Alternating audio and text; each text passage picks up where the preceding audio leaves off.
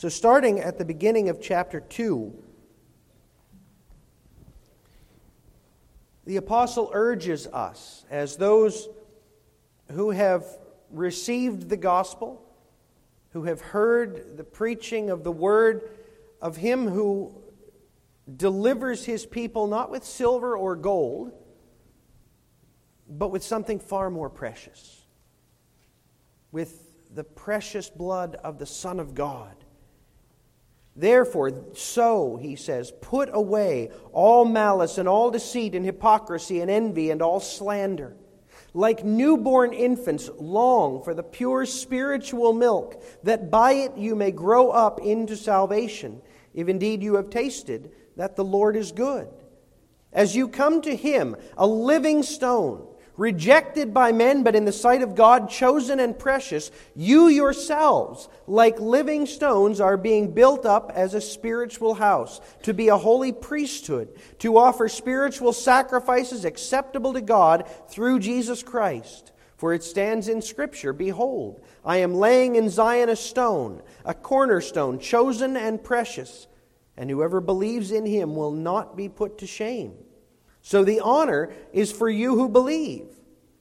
But for those who do not believe, the stone that the builders rejected has become the cornerstone, and a stone of stumbling and a rock of offense. They stumble because they disobey the word as they were destined to do. But you are a chosen race, a royal priesthood a holy nation, a people for his own possession, that you may proclaim the excellencies of him who called you out of darkness into his marvelous light. Once you were not a people, but now you are God's people. Once you had not received mercy, but now you have received mercy. Amen.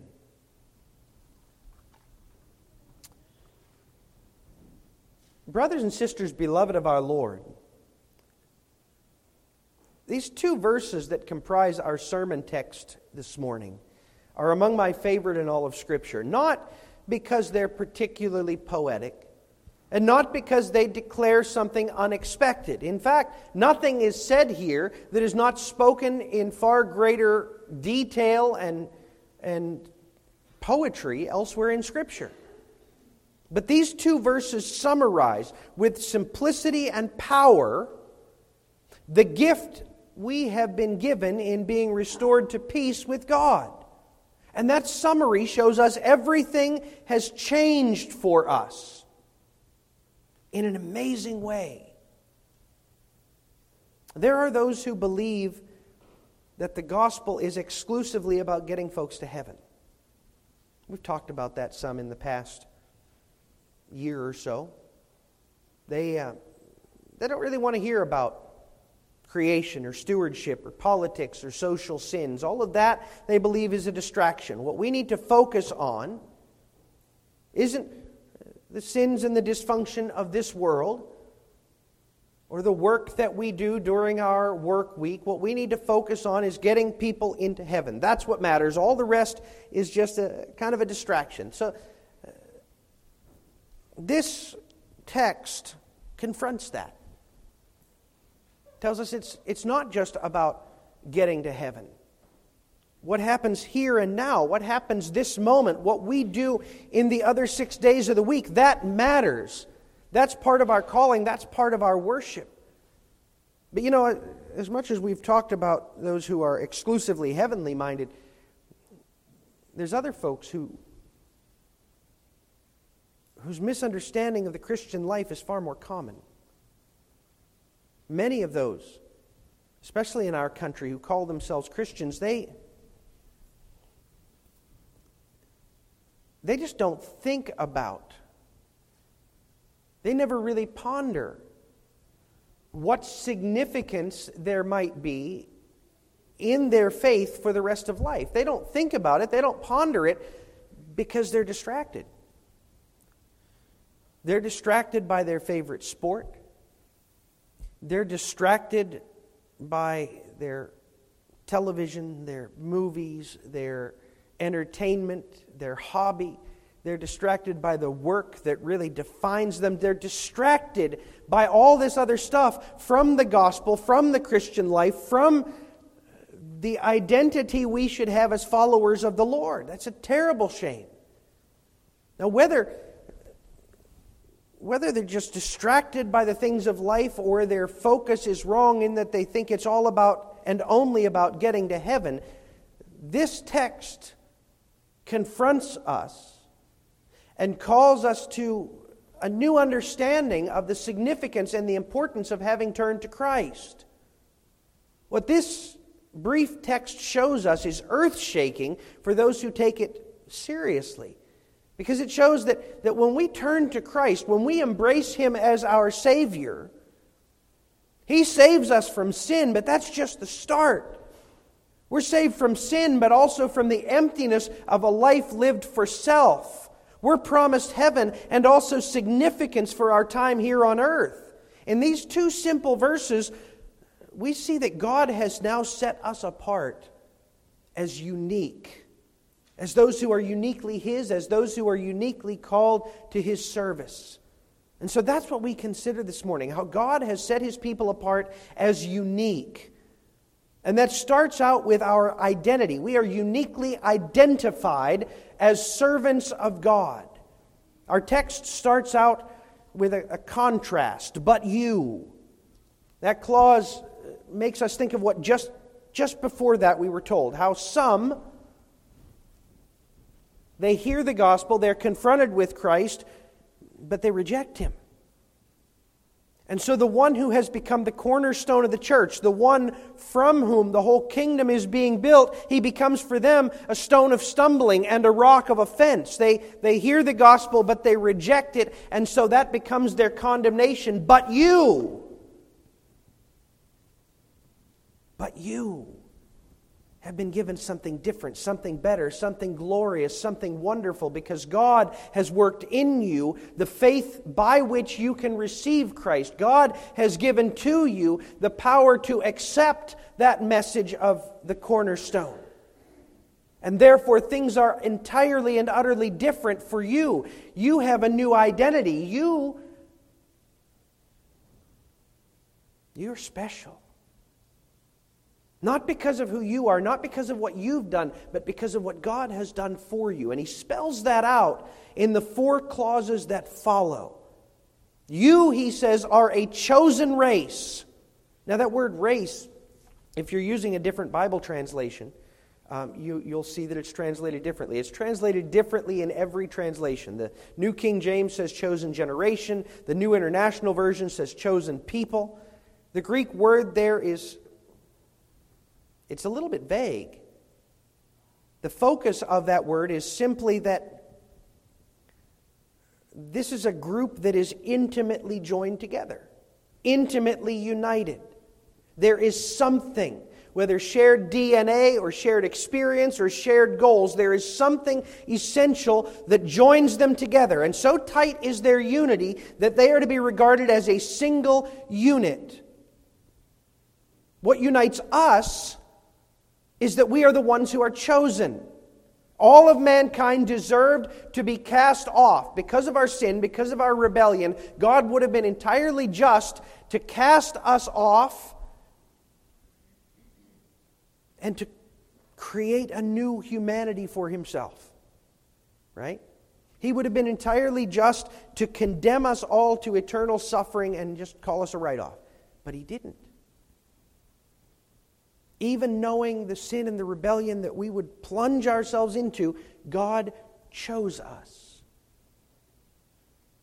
And then He did everything to make that choosing a reality.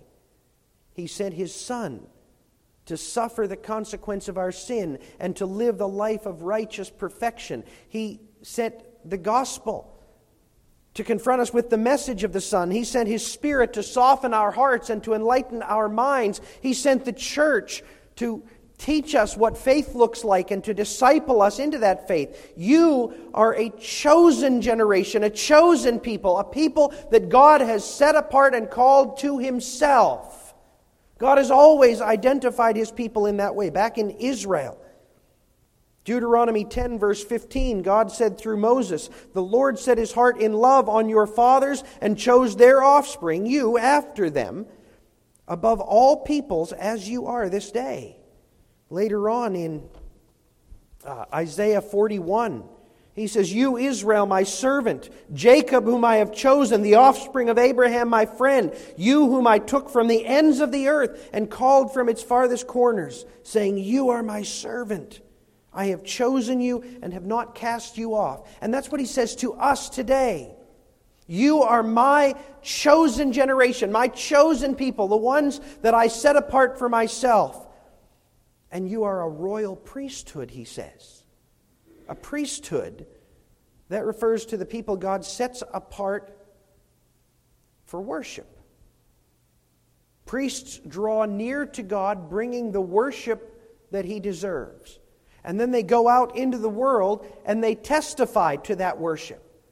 But we're not merely priests like in old Israel. In old Israel, you had the priests over here, and you had the, the prophets over here, and you had the kings over here, and they each had their different tasks. But we, he says, are a royal priesthood. Priests who are also kings. Now, to old Israel, that wouldn't have made much sense. But when Jesus came, he took those three offices of Israel and he united them in one. He was the prophet who came proclaiming the truth of what God of who God is and what God had decreed. He is the one who came as the perfect priest, offering himself as the, the absolutely essential sacrifice by which we would be saved.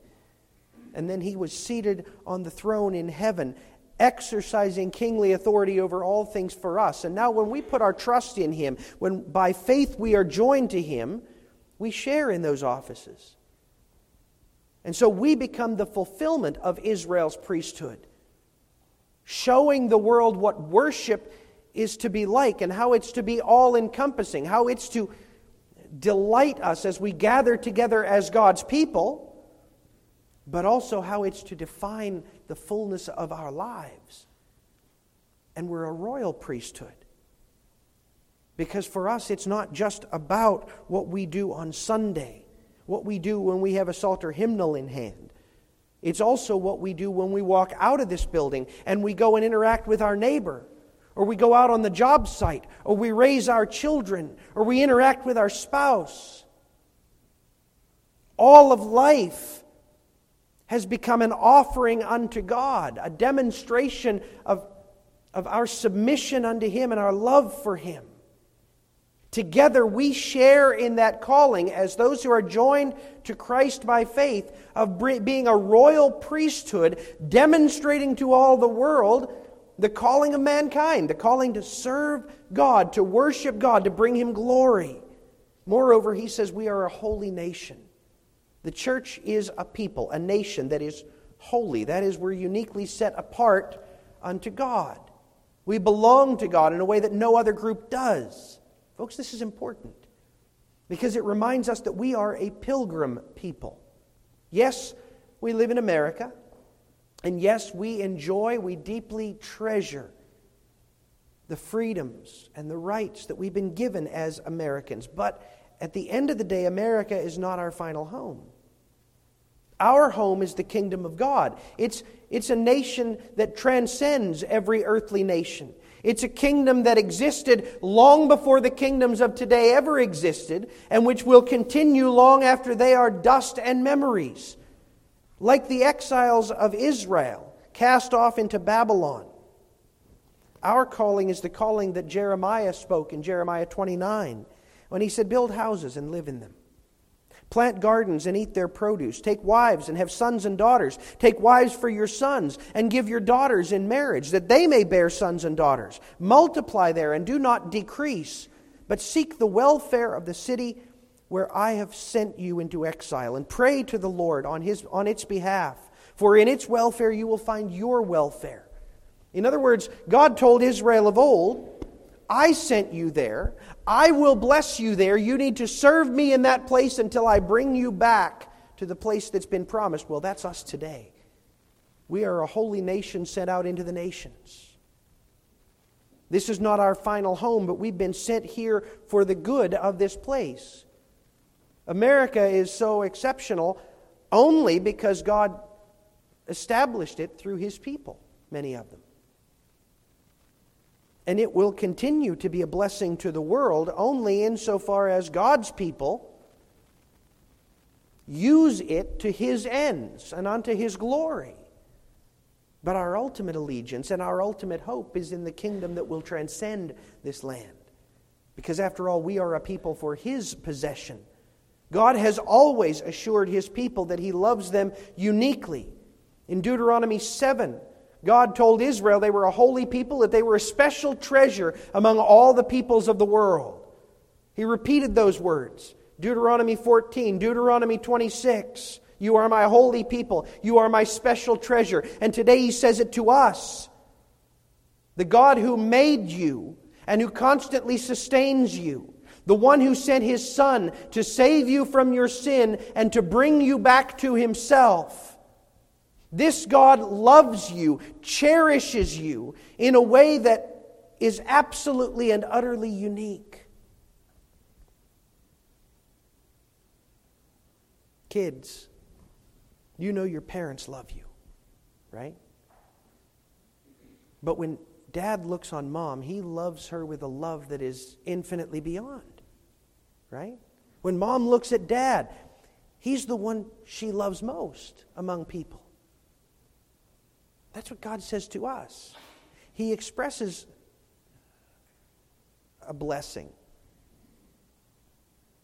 in the way he pours out the rain upon the fields of the just and the unjust alike, right? He provides for the people of all the earth, but those whom he has chosen, those who are holy in Christ, they are a people for his special love, for his unique devotion.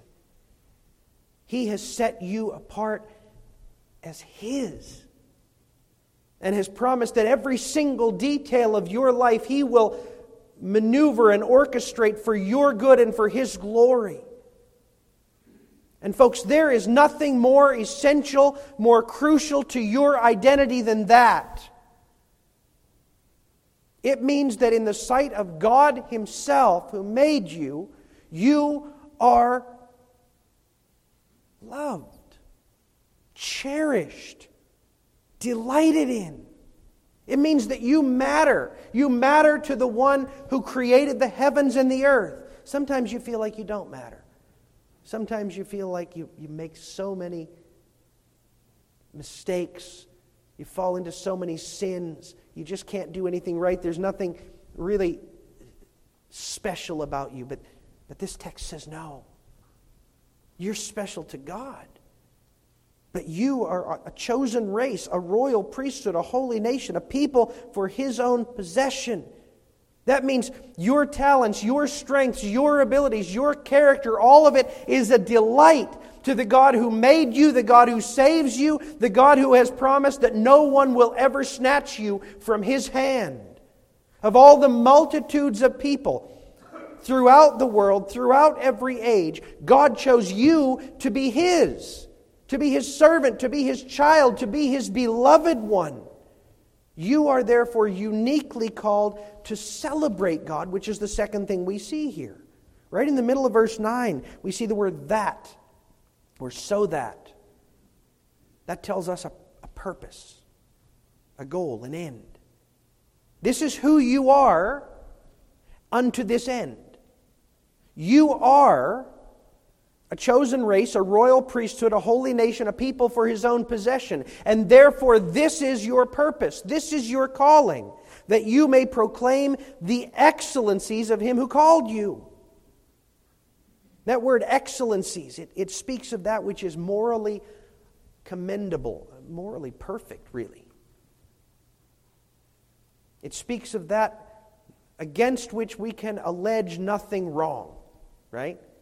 the excellencies of someone are, are those things that they do perfectly right. Now, among men, that's nothing, right? Everything we do until we finally attain the fullness of the perfection that we've been promised, everything we do is stained with sin, right?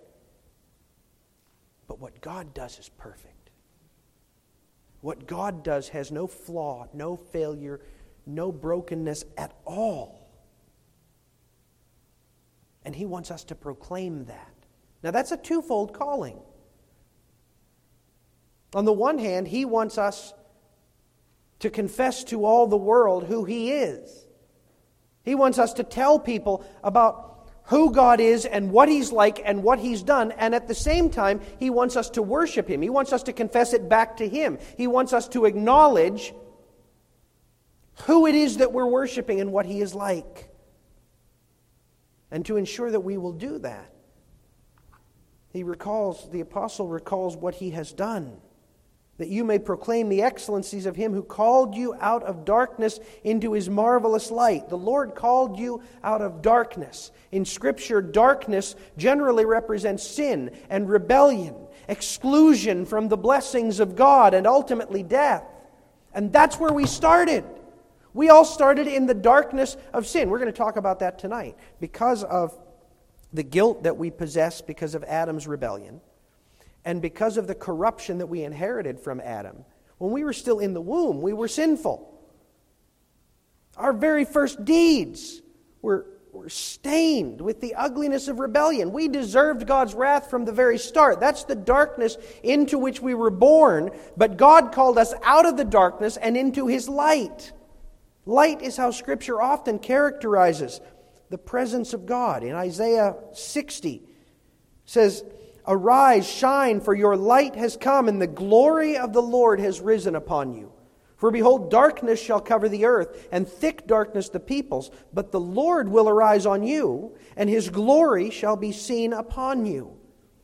And John 9, Jesus identifies himself as the light of the world. We're called to enter that light by trusting in him. In, in John 8, verse 12, Jesus spoke to them, says, I am the light of the world. Whoever follows me will not walk in darkness, but will have the light of life. By trusting in Jesus, we are called out of the darkness of our sin, out of the darkness of death, and into the light of fellowship with God, into the light of forgiveness by Christ, into the light of a brand new power and motivation through the Holy Spirit. There we have freedom from sin. There we have the ability to worship and to glorify God. And that's what we've been given. We have, been, we have experienced a total and complete transformation. We were enslaved into the depths of darkness. Sin held us captive. We could do nothing to escape it on our own. God reached into that darkness. And through Christ, He drew us out into the light where we could see Him, where we could know Him, where we could serve Him and fulfill the purpose for which we were created. Therefore, we proclaim His excellencies. We worship Him because He delivered us from the worship of all the world's false gods. We worship Him because He rescued us from the darkness of pointlessly pursuing the passions of the flesh. And He has given us His glorious light the light of knowing the truth, the light of knowing reality. Understand, young people, understand. You understand the world because you know the Lord, because you know His Word. You're able to understand the world in, the, in ways that the unbeliever can't. They see it all in their darkness, in their brokenness. Again, we're going to talk about this tonight, but they see the world as this unguided, purposeless mass of mess. Right? It's all unguided accident. There's no ultimate purpose, no ultimate goal, no ultimate anything. The best they think they can hope for, at least on the surface, the best they think they can hope for is to make a name for themselves so that a few generations will remember who they were but they know that ultimately even that will be forgotten. How empty. How hopeless. But we have been given something infinitely better. We've been drawn into the light of the Lord so that we can know that we were made for eternity, that God, who loves us, who calls us his, his special people, whom he uniquely loves. We will live with him, we will serve him, we will glorify him forever. How can we not proclaim the excellencies of such a God? And we need to. The world needs us to. We were left here for the purpose of proclaiming the excellencies of this God because, folks, we are surrounded by people who, in their sin, in their rebellion, have chosen not to know him. Deep down, they know him. The, the world won't allow them to deny that he exists. But they do everything they can to hide that knowledge, to, to block that reality out, because they know that then they have to answer for their sin. But God has made you an instrument of showing them the light. Last night, probably everybody in this room lost power at some point. Conveniently, it was at a time when the thunder was loud enough to wake some of us up. If you tried to stumble through your house to make sure everything was okay, you saw how dark darkness can get. That's where unbelievers live. They live in this self inflicted darkness that doesn't allow them to understand why 2 plus 2 equals 4 makes sense.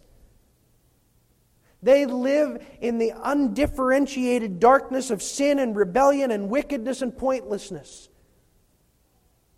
But you have the privilege and the calling of bringing that light into which you've been delivered into their presence, and suddenly they can see. They can see that there's a better way. They can see that escape is possible. They can see that life looks different. It looks joyful. It looks purposeful. It doesn't yet look perfect because we haven't yet been perfected, but it looks like being on the way to perfection. And that looks amazing. And some of those who see you, who see the love that you show them, the compassion and the care that you express toward them, who see the love and the joy that you have in the Lord, who see how over time you're changing. Some of them, seeing that, they will be drawn like a moth to flame. And they will want to know more. They will want to know how can I have that light? How can I enter into that glory? Others will hate it. They will crave that darkness. But they will know that they've seen the light. They will not be able to testify that they didn't know better. And God, either way, God will receive the glory that He deserves, which you were created, which you were saved to give Him.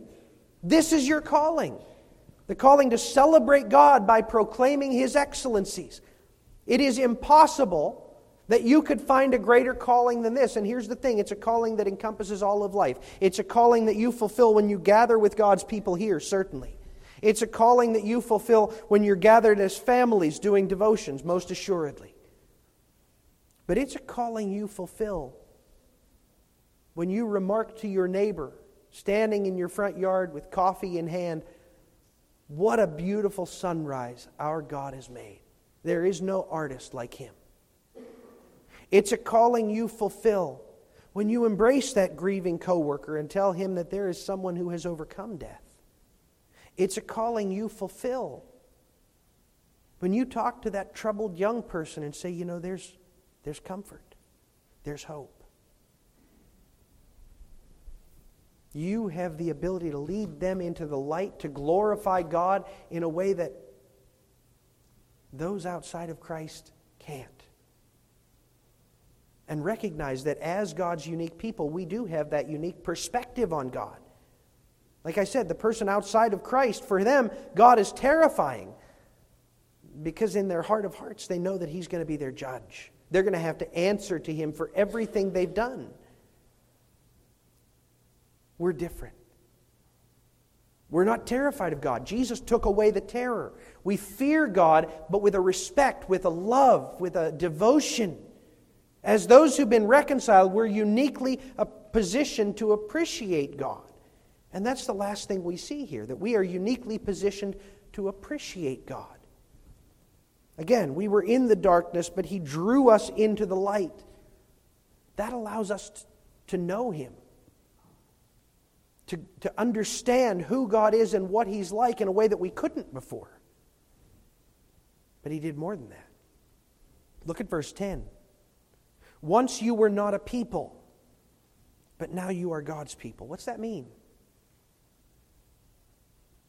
Outside of Christ, Nothing differentiates people. Oh, sure, they have different cultural baggage, different language, different skin tones, sure. But at the end of the day, they're all alike. They're all living in the darkness. They're all living for themselves. They're all devoted to the flesh. And it's empty, and they know it. It has no purpose, it has no goal, it has no hope, it has no lasting joy. They are not a people. They have no significant future. They have no significance in the presence. They are of nothing and for nothing. They are isolated even in the midst of a crowd. It is in Christ and only in Christ that we are called out of that isolation, out of that darkness, out of that emptiness, and made, made part of something that is greater and good. Why do people, especially in the inner cities, join gangs? You ever wonder that? They get into these gangs that are, are filled with sin and wickedness and violence. You think, why would anybody ever intentionally join? They want to be part of something. They want to be part of something that will protect them, something that will identify them, something that will give them significance. A gang is not the answer, but it's the only thing they can see. But the Lord has called us into something infinitely better. We were in the midst of all that emptiness and insignificance, and He called us to be part of His people, part of His kingdom part of the true humanity that will love and serve the Lord in all that we do with every breath that we breathe throughout all of eternity. That's who we are, that's what we are. We were, we were made, we were saved, we were called that we might live the entirety of our lives for the glory of God. That's who we are. Once you were not a people. Once you were part of that insignificant and empty mass of mankind, but now you are God's people. And once you had not received mercy, but now you have. There was a time when we were filled with misery. Like the world is filled with misery. Now, you might not even remember that time. You might have been blessed to turn to the Lord at such a young age you can't remember the misery of being without Him, or maybe not. Some of you, some of you, some of us, we learned the hard way, huh? We had to try to go our own way. Oh, sure, we, we did the things that were expected of us. We put on a nice polish on the outside, but we were rust and rottenness inside. Rebelling against God, living for self, trying to create our own identity, our own purpose, and it was ugly. Because when the night fell, when the people went away, we knew this isn't right and we're going to have to answer for it. But God has rescued us. How amazing is that? He didn't say, This is what you have to pay, this is what you have to do, this is what you. No, He did it all. All we had to do was trust the Lord Jesus with the faith that God Himself gave us. And as a result, we are assured of the mercy of God. He forgave us our sins, He has made us His children. No one can ever snatch us from His hand. This is our identity. Once not a people, but now the people of God. Once not having received mercy, but now having received mercy. Once dwelling in the depths of darkness, and now living in the unapproachable light of Christ. That's who we are. And if that's who we are, how can we not tell the world? How can we not show them the way? How can we not proclaim the excellencies of the one who has done it all? We must. And as we do, we can know it doesn't matter. Young people hear this. You hear from the world that what matters is that you get an important and influential job, or that you're able to make enough money to get all the goodies and save up for retirement, or that you get your name etched in stone so that generations to come. All of that's foolish. it's empty, it's darkness. What matters is that we know the Lord, that we have peace with the Lord, that we proclaim the excellencies of the one who called us out of the darkness and into his light. Telling the world how we too were once nobody, but now we're somebody in Christ. How we too were once desperate in the darkness, but now we're joyful in his light. And if you do that, then it doesn't matter if you're a rocket scientist or a surgeon, or if you push a broom in a factory. Whatever the Lord has called you to do, if you're doing it in this way, if you're doing it in a way that demonstrates that you are unique, that proclaims the excellencies of God, that, that reveals your identity as the servants of God, then you are doing the greatest thing. You are serving the highest purpose and you will enjoy the glory of God eternally. How great is that? So let's make it our prayer that we can fulfill that calling, that we can see how it expands into every aspect and corner of life. And let us pray that God would make that our joy, our delight to know and to proclaim the glory of our God. Let's pray. Father, you have given us such an amazing gift in setting us apart as your unique people. It leaves us speechless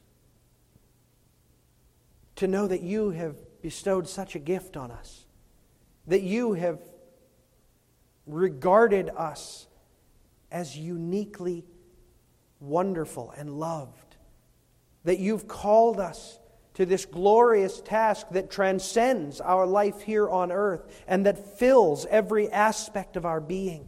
Lord, help us to take up that calling and to delight in it. Help us to take up that calling and to seek out the ways that you would have us to proclaim you, that you would have us to worship you and serve you and lead the, the world in knowing the glory of the one who is the light.